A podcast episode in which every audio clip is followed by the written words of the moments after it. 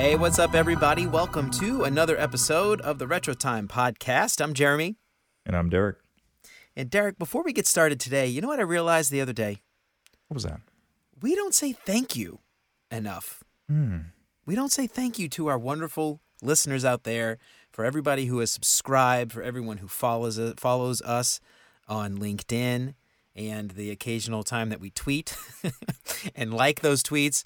Um, Right. I want to say thank you for everybody who's bought a sticker, for everybody who tells their friend. Uh, we really appreciate that. And, you know, like we said, we don't have any sponsors, so we just do this for fun. And that is payment enough, Derek. So thank you, thank you, thank you, everybody out there. Appreciate you, as we used Yeah, we to always say. ask people to do stuff for us, but we haven't ever thanked anybody yet. So, episode 30, I think this is episode 30 or 31, I can't remember.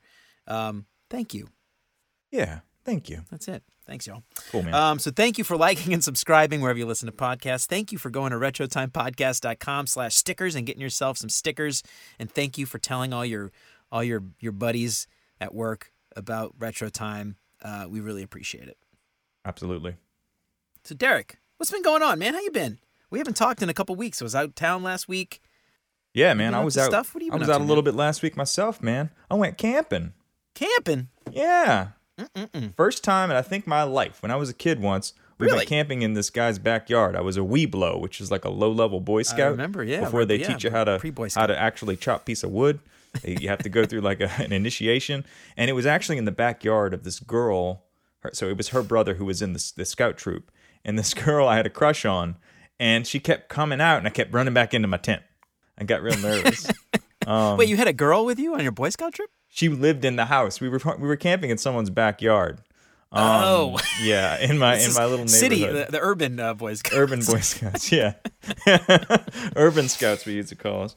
Um, Oh, that's no, awesome. so yeah, um, City Scouts. That's what they City call us. Scouts. But yeah, it was it was a different experience. This time we went down to a little place um, in Kentucky. But I was curious, have you ever been camping before? Oh, dude, all the time, man. I Oh, used yeah? to go camping like uh, just oh yeah, all the time. Rain, shine, hot, cold. Um, I I love camping, man. I, we've got like a basement full of camping gear that um, we haven't used since we moved up here. That's one of the things I think I'm most excited about moving up here to the Midwest. There's so many places close by to do like really awesome camping trips, national parks, all kinds of stuff like that. Actual like mountains, actual waterfalls, actual on, rocks. You know, down in New Orleans, like the closest place you could go camping was like three hours out of the city, and it was you know, uh, southern Mississippi basically was was the best place to go camping. Um, last time uh, we went camping, we tried to go camping with Arlo when he was two. So this was like about a year ago. This is I swore I'd never go camping with a, a two year old again. Um, it was so miserable, dude. He just like he would run off. He would just run off in the woods by himself, laughing, thinking it was funny, and um, it was just impossible to enjoy it. Like we, I couldn't build a fire because he was just like he would try to like grab the sticks out of the fire. It was just so it was it was stressful. It was very stressful. Um, Yeah, that was the last things hard. time. Yeah, that was the last time uh, we went camping. Amy's not big on like tent camping, um, so we we haven't really done a ton of tent camping. But before Amy and I started dating, I used to go backpacking all the time. Um, I had a good friend Ash who was a, an Eagle Scout actually, and he was like the best person to go on camping trips with because you knew you knew you'd at least survive if you got lost in the woods, you know. Yeah, man. Um, but yeah, dude, oh god, I love camping. Yeah, I can't wait to go camping out here. Yeah, dude. It was uh so it's funny you say Eagle Scout. I actually went on a camping trip with an Eagle Scout last week. The one I Oh, was nice. just talking about. So we went down to Kentucky, went to a place called Mammoth Cave. Uh and I tell you, we, we arrived there, we got out, uh, we put our stuff down. I was like, all right, where do I put my stuff? He's like, I got two camping sites right next to each other. And I'm like, this guy's prepared, just like the Boy Scouts told him to be There you go. well prepared. And then all these other people start showing up. So it was like this, it was a campsite, you know, where a bunch of people go. And I was like, oh, this is how this is. I didn't expect to see a lot of people here. I mean, it was like there were families showing up and guys with like, it basically it was it would it looked like the cast from um what was that show where they had like the main character had a big beard it was from the south ah whatever um I don't it was like like like it was like a, a, a bunch of truckers basically Okay. all showed up at the same time with their trucker wives and their trucker kids uh, and they were all nice people it seemed but boy, did they uh, love taking their shirts off and um, and playing loud country music. uh, boy, did they love it. Oh wow. Okay. So yeah. it was a little bit different than I was anticipating. I thought we were going to be a little bit secluded. We weren't, but that's Oh, no. okay. Yeah, those camp yeah, campsites like that, especially like national parks, they actually fill up pretty often, and you've got to book them in advance a lot of times, well in advance, because they'll fill up. And yeah, yeah, so we had like a spot right in the back, like it was like tucked away. Um, so we had a little bit of seclusion, but it wasn't so intense. Uh, but it was intense, as it were. It was Uh, you know intense. it is. Was so it intense? It was intense. we got there, we set up, we had a nice first day. It rained a little bit, you know, on the first day. We saw a big rain band coming, kind of kind of skirted away. I was like, oh, man, got lucky. odds, Yeah. Got lucky. Second day comes around, pretty good weather. We go to Mammoth Cave, which is this beautiful cave. We go deep underground. Boom, it's like massive. Crazy. All these Native Americans lived in there, carved the walls. This is the abri- bridge version. Stuff was on the walls. It was cold, beautiful. It was a really nice, like 50 degrees. It was wonderful. Chilly uh, for a New Orlander, as we as where I remember us being called. And that was a nice day. We get back. This is the second night, okay? We're going to bed, put the kids in the tents. So we're sitting out, grabbing our uh, our beersies and things.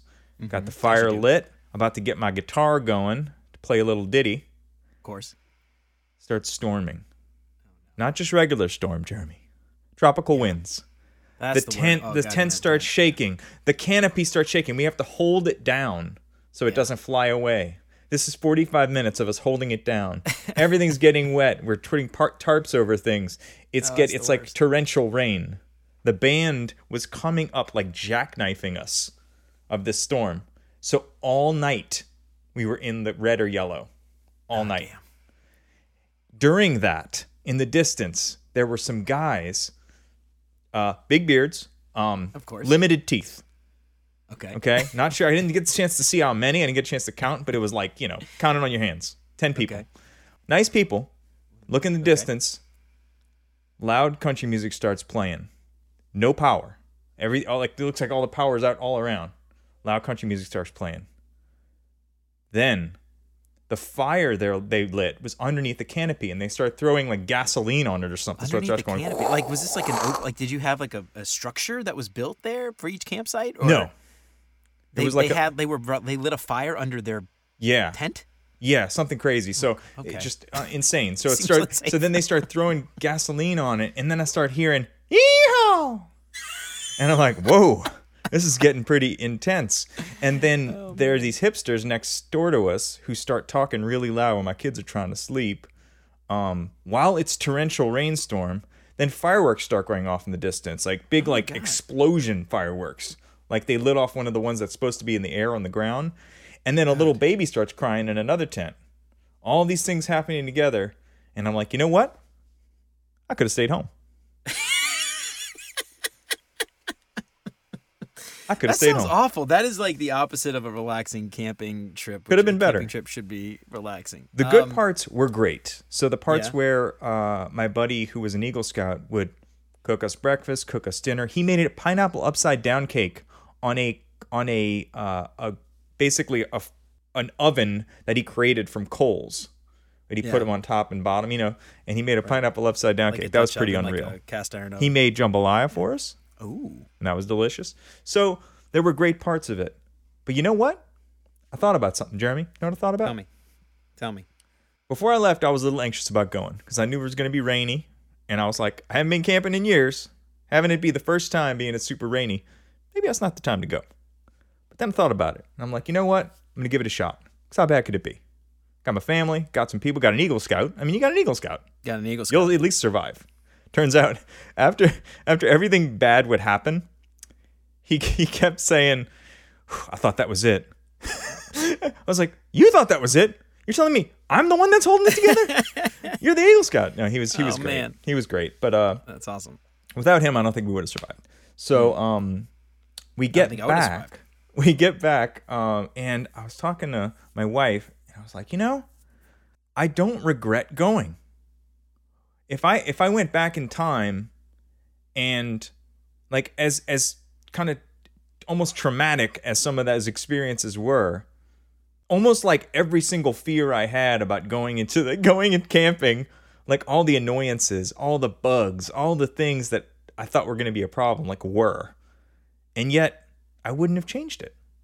It was kind of like I, I was Uh, yeah, thinking, okay. you know, maybe this is something I could bring back to the team, to my team, and be like, you know, we're going to get through a lot of things. We're going to push through. And at the end, it's going to be like, you know, a lot of our fears were realized. And it was like a big effing Right, mess. right, right. But it was worth doing. Like we experienced all that. Like I have a story now about the the, the fire and the music and this this experience. And I learned a lot from it. Like I now have seen how to make a pineapple upside down cake outside. I would have never seen that before. Never seen that. Yeah, there you go. Um, so love it. it's that little feeling of regret, not like I don't really regret going, even though it was it was all of my fears were realized. That's that my, my like, kind of like epiphany, one of my epiphanies while I was there.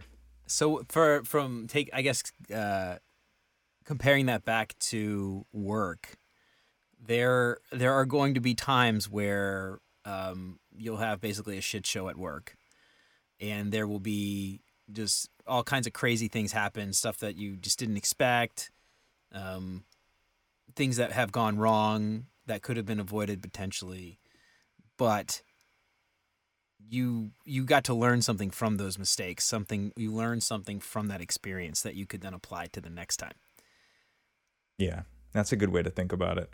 I think that if I go camping again, check the radar. Check the radar yeah Um, hold it close to my heart, and really, I'll believe it this time. I'll believe it this time. Try go. to pick try to pick a sunny day. Um, that's important yeah I've, I've been camping in the rain i went i used to go camping like i said all the time i used to have a motorcycle and me and my buddy ash we both had motorcycles um, and we would take uh, our bikes up to uh, percy quin state park which is a few hours outside of new orleans in, in southern mississippi right on. um, and uh, it rained the whole two nights we were there for a week and it rained all the way there on our bikes and it rained all the way back it rained the whole time we were there it was um, i tell you what uh, camping in tents is, is is when it rains is miserable um, riding a motorcycle in the rain it's also pretty miserable I didn't think Uh, about all that. around. Was It's like little miserable. Was stings, I like- would oh, as you like ride. In your yeah, I mean, I had a helmet. It wasn't like him in the face, but like you could it's on your arm and every. Oh, it was miserable, and you're soaking wet and you're cold, and it, yeah, it wasn't fun. But I wouldn't change it for the world, Derek. I wouldn't change it for the world. So we live in southern Kentucky or northern Kentucky, right? Which is still technically the South. But Kentucky was not part of the Confederacy. I don't know if you knew that. Not a lot of people know that. Teach us a lesson. Um, so you don't see a lot of Confederate flags like you do down in, in the South, in the deep South. That's fair. Um, I do see some every once in a while, which is strange. I'm just like Kentucky guys. It was not part of the Confederacy. I don't Yeah. know why you have this flag up. Uh, this is not your history. that you can't be proud of this history because it's not your history. Um, anyway, when we would go camping in, uh, you know, outside of New Orleans, like I said, anywhere outside of New Orleans, you know, this is is pretty pretty much racist. It's uh, not everybody. It's obviously. pretty a much racist. But um, when you Oh, drive man. through Mississippi, there are Confederate flags all over the place, Right. and there are literally monuments with just like giant Confederate flags on the side of the interstate and big crosses, and it's just the strangest thing. Um, clearly, Jesus would have been a, a redneck, I'm sure. Um, anyway, the nice thing about driving outside of Cincinnati and even in northern Kentucky is you don't see a ton of Confederate flags. There are the, the Bible signs, like Jesus Oh, will save you confused. Call Hell is Jesus or real. That's It's the like- one we saw. Hell Yeah, is it- real. I was like, okay. I've seen some that's like actually all the Ten Commandments on one billboard, which I you can't read while you're driving on 70 miles an hour. on the interstate. I don't see the point. But Just a reminder. um, at least there aren't Confederate flags. Um, I went on a canoe trip for my buddy's bachelor party. Uh, this was God almost ten years ago now. Um, we rented a canoe. Me, well, a bunch of canoes. It was me and like five or six other guys. We rented a canoe. Um, and this is in southern Mississippi. It was like two hours outside of New Orleans on the Wolf River. Um, and we get in a, you know, they, they put you in a, um, a truck uh, with the canoes in the back, and they drive you, you know, 10, 15 miles up the river. And you get in the river and you camp along the, wherever you can find a spot. Um, and then, you know, a couple days later, you just stop at the place and you get out and give them their canoes back. So we did a two night trip, and you know these little rivers are very windy, and they have all these sandbars where you can just kind of uh, stop and, and camp for the night. And it's generally public property. There's not a lot of people um, that own like specific plots of land on these on these uh, uh, rivers. So anyway, we got four canoes, I think, and we were, like coming around this bend, and all of a sudden we just start to see rows of Confederate flags on flagpoles. All of, like imagine the curve of a river, and just a, like every ten feet, a Confederate flag.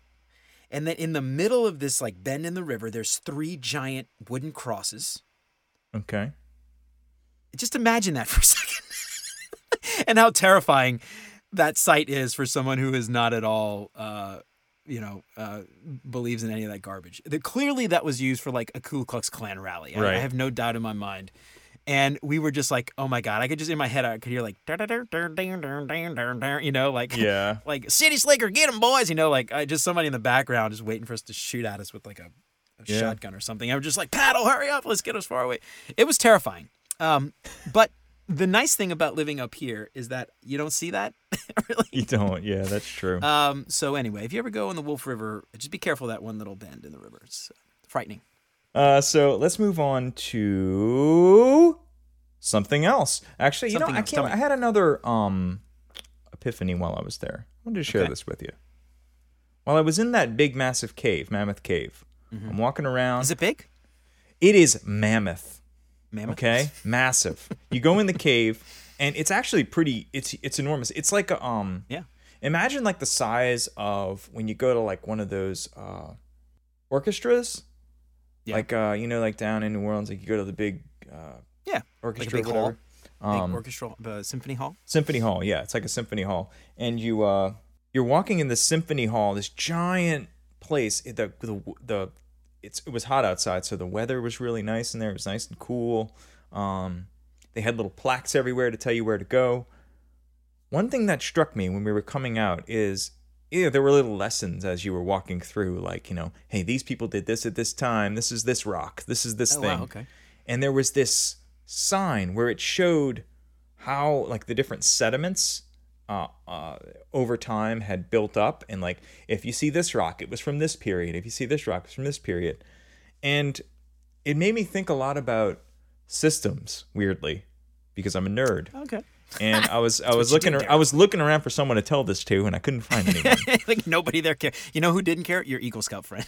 uh, he didn't care. Uh, my wife, uh, God God bless her, did not care. Um, My son, who just wanted to play with his uh, his his Iron Man toy, didn't care. And my daughter probably would have cared, uh, but she was running. She was way too far ahead. So I looked at these things, and it was like you know the lowest one on on the the stack, you know whatever, like the base, uh, the bedrock uh, sediment. And I was like, man, that was the first first piece of rock that existed, you know. And then this, Right. you know, like uh, you know, rivers would flow, and they would pour something on top, and then something else would go, and then trees would fall, and you know, like it's just like over the years, but it wasn't the same rock when it was originally formed. Sure. It was a different substance. just some dirt. and you look at it now, it's like it's it's a part of this rock structure. It's a part of it. It's a part of history. You're sitting there and looking at it. But you can't really change it. It's too hard. It's too rigid. You can't go back in and be like, I'm going to make the bottom rock green or I'm going to make it softer or a different type of rock. It was built up over time. And it made me think about like when we build systems that are hard to change now, we look at them and they all have a history. It started off as a POC. It's everything freaking starts off with POC or an MVP. Yeah. Of And then all of a sudden, you end up with this like 10 year monster, and you're wondering why you can't yeah. scale it to two AWS regions. Oh, because we started out with a POC and we didn't we just started out with some dirt. yeah. And what's interesting about it is that that code at the beginning of your project, it had a purpose. But over time, that purpose kind of shifts. It becomes like hardened and and rock solid, and everything everything above it relies on it being more stable. And so it, it's not not even stable necessarily, but like more rigid in its form. It becomes not software but firmware. And then it becomes like almost like hardware. Uh, that that core piece of the core piece of your application. And when you're early on in your software design, if you don't think about that, and we worked on this pro- problem together uh, before, we weren't thinking about how users, how customers would need to manage themselves, how customers would need to assign different parts of the application to other users, management of all that stuff. We, we added that on later. And we realized that everything else became so rigid that it was kind of tough to add it in. It wasn't as smooth a process. We didn't have like we weren't You've thinking in the foundation. future. You've got this foundation set, but then you need to come back and add stuff to that foundation. But now you can't because there's so many layers that have built up over time on top of it. You end up having to get a big old machine, dot, Yeah. dig through the dirt all the way to the bottom. Costs you tons of money because that machine's expensive. That kind so of thing. I'm curious about what your your ideas might be to, to alleviate this problem or or to uh, circumvent this problem. Is is the is the solution to make the foundational layer softer, less rigid, so that you can modify that over time, or is the solution to think about those things so that it does get baked in to the solid foundation, even if over time that becomes more rigid? Yeah, I mean, the solution can't be everyone has to be able to see the future. It can't be that because not everybody can see the future. Um, I would argue no one could, right? If you can't see the future, then what are your other options? It's it's about when you build things, and we actually talked to Dan North about this. When you're building foundational aspects of your system, those Cupid principles that he talked about, composability, how how easy is it to um, whatever all the other Cupid things were. Don't let don't Dan, if you listen to this, I'm so sorry. I don't have them, I don't have them on hand. Um, all the other principles, even even if you go back to like solid principles, is it is it um, is it principally sound? This core ask this core base of what you're building. Do you understand how your system would integrate with another system? Do you have that like clearly outlined? It's going to change over time fundamentally, like not fundamentally, but it's going to change over time what kind of systems you're going to connect to. But are you thinking about that? Are you thinking that you are building the base rock for everything that's going to happen in the future? That this isn't a POC, that you're building the baseline for potentially like a five year journey.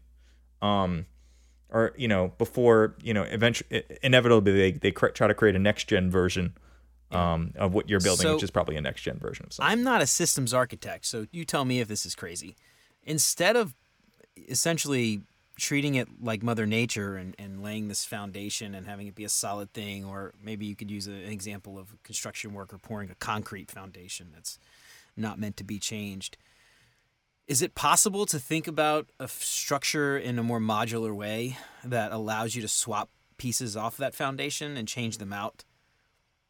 More like Yeah. building blocks or Legos or something that you can actually pick apart and put something else in its place um, without having to crack the foundation, if we want to continue that, that analogy, break the foundation and, and have to rebuild it completely or, or you know, I don't know. Is it is it possible to do that from a systems architecture perspective? Is that is that even something that would be possible? it absolutely should be a goal to keep the system composable, to keep mm-hmm. it separate, to keep the pieces separate and themselves be very valuable by themselves, each component, and also be interoperable between the other mm-hmm. components of your system.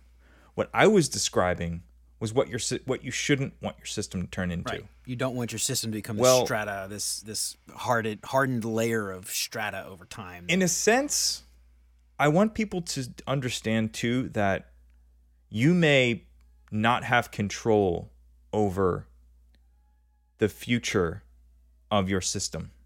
Mm-hmm. So you may not have control over what someone who gets in your role next will do. So as you're building the things you're building, if you're following, you know, sound principles of software development, which again, there are a bunch of ways to do this domain driven design dan north's brand new cupid method um, dannorth.com dannorth.net sorry um, check it out um, Check it out. at tastapod on twitter so yeah no like um which is a strange twitter handle dan strange um but uh, yeah i guess that's what i'm saying i'm saying that the ideal situation was you you shouldn't see this sedimentary setup for your application. If you do, then everything's going to cost a lot of money. It's what I see though. In every system that I experience, I see. And, and it's like, it's minor mistakes, which aren't really, don't seem like mistakes at the time. For example, Butterfly effect, Derek. bro, it's a butterfly effect. It's it's butterfly effect, but it's not always you making the decision. Sometimes the mm-hmm. decision is imposed upon you. Yeah. And that layer gets formalized. Like this is the platform that you're going to have to adhere to. Well, you can think in your head, well, I've saw I've seen somebody do this before and then it switches to a different platform. So let me make sure I can move it easy. Let me build the components of my system in a way that they can move easily to the next thing. So I'm not stuck. So this isn't the thing that sticks me that messes me up later when we need to integrate with other systems or expand the system. Don't let the don't let the things coming in at the beginning of your project or the mandates or the uh, what seem like uh, must-haves, right? Don't let all that stuff prevent you in the future from expanding the system or making it more valuable. Because systems will, will are going to take on a life of their own, you know, and they have an inverse uh, lifetime. So once they're in production, their lifetime increases. Oh, not right. Yeah, yeah. decreases. You know, we talked about that once. Once you rely on them, they, they become more critical to keep. Um, Yeah, and then you and it takes longer to kill them, um, because so many people start Or change on them. or uh, change because them. Yeah. that that small change could affect any number of things, right? Right. Anyway, that's the vibe I was going for. I think Jeremy, thanks for pointing that out. Derek, you need to write a blog post about this, dude. You're right. This is a blog waiting to happen, Derek. Sediments of sedimentary software. Sedimentary software. Sedimentary software. Sedimentary software. There you go. I love it. Um, so, Derek, any plans to go camping again anytime soon? Um, we do have a camping trip planned. It is the most bougie camping trip um you could possibly trip. plan. Where you going? is there's a hot tub, there's a pool table, nice, um, there's a full kitchen and bar. nice. It is it's like uh, I'm going It's a cabin the, or a camping trip? You're actually going Oh, to a uh, oh yeah, it's a camping trip in a cabin. camping trip in a cabin. I Yeah, yeah, because you can go outside. Nature's right there at your That's right. fingertips. Where y'all? What city? Where are you going? We are going to Hocking Hills. Hocking Hills. Nice, dude. Yeah, so Yeah, they got a really pretty waterfall out there. Big waterfall that's uh, supposed to be really nice. we are looking forward to it. And I don't know exactly when it is. I think it's in November or October, maybe. Oh, that's gonna be nice. Um, yeah, fall. Ooh, bam, man. Those those trees are gonna be beautiful. nice trees. You know who's a big camper, man? Our, our good buddy Nate Batts. That's right. Friend of the podcast, Nate Batts. camping. He's got a lot of a lot of stuff too, a lot of gear. Yeah, man. No, I love this. I you've inspired me, Derek, to get out there and go camping. Good, man. I love it. You should. It's like one of my one of my things I'm most excited about living up here, to be honest. yeah, get out there. Um, but yeah, this is a good this is a good uh, analogy, Derek. You always have the best analogies. Derek's analogies, I love them. They're the best. I appreciate you, Jeremy. We should do like a Twitter account just for your analogies. just a bunch of tweets. Could do that. I'll let you do it because I'm not tweeting anything. I refuse. So that's awesome, man. I love this. This is a, um, a uh, this is an, in intriguing uh, topic, and I, I love that like something as as simple as the strata uh, created by Mother Nature inspired such a profound insight. Profound is uh, maybe a stretch, You are but a man amongst men, Derek, he's really pumping this up. and yeah. we're lucky to have you. Make sure make sure you like and subscribe. All right.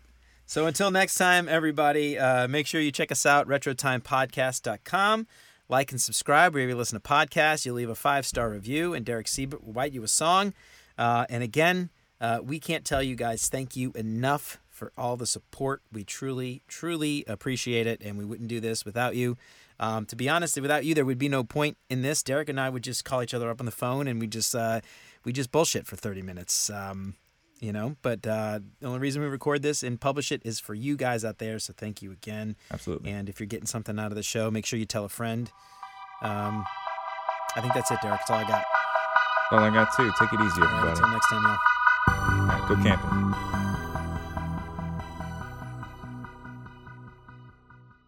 All these things happening together, and I'm like, you know what? I could have stayed home. Hell is real. That's the one we saw. Hell is real. I was like, okay.